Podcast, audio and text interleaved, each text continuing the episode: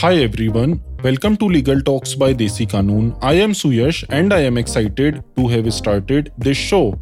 On today's show, we will discuss the case of Salim Bhai Hamid Bhai Menon versus Nitesh Kumar Magan Bhai Patel and another, wherein the Honorable Supreme Court discussed a matter in which, through an oral order, a High Court had granted interim protection against arrest of respondent number 1 in Section 482 proceedings.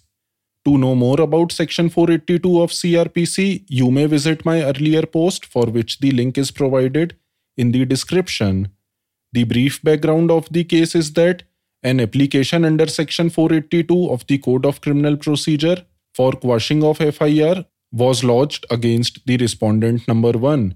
On 23rd of December 2020, the High Court, while hearing the 482 application, had orally ordered that the respondent number 1 may not be arrested till the next date of hearing. Subsequently, on 8th of March 2021, the respondent number 1 was arrested and the matter came up for hearing before the High Court on 9th of March 2021. On 9th of March 2021, the High Court vide a written order directed to release the respondent number 1 and not to arrest him till the next date of hearing. Such interim protection was continued by the court in the subsequent hearings as well. The question before the Supreme Court was whether the High Court was justified in issuing an oral order restraining the arrest of respondent number 1. Now let us understand the pertinent observations by the Supreme Court. Firstly, the Honorable Supreme Court noted that the procedure followed by the High Court of issuing an oral direction restraining the arrest of first respondent was irregular.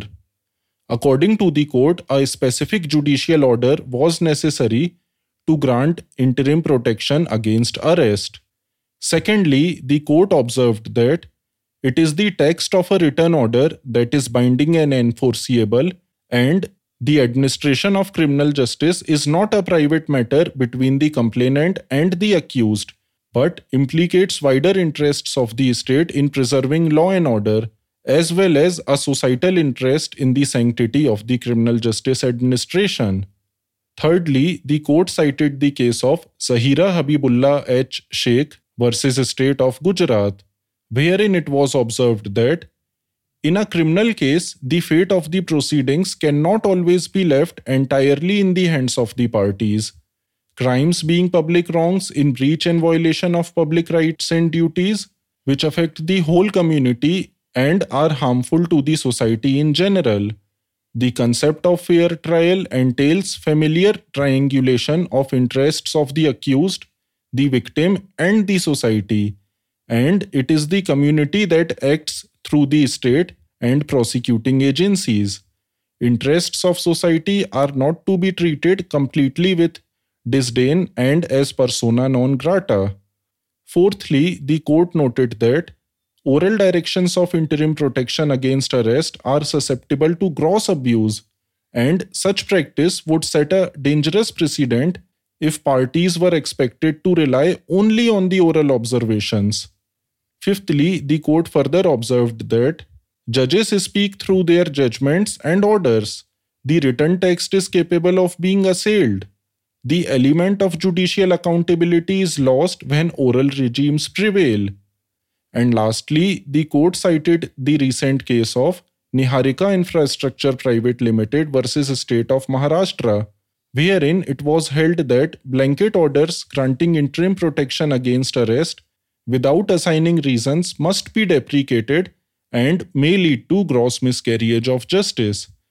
Therefore, in light of the aforestated reasons, the Honorable Supreme Court set aside the impugned order of the High Court that had continued the interim protection against arrest of respondent number 1. That was all about the case, so what are my concluding remarks?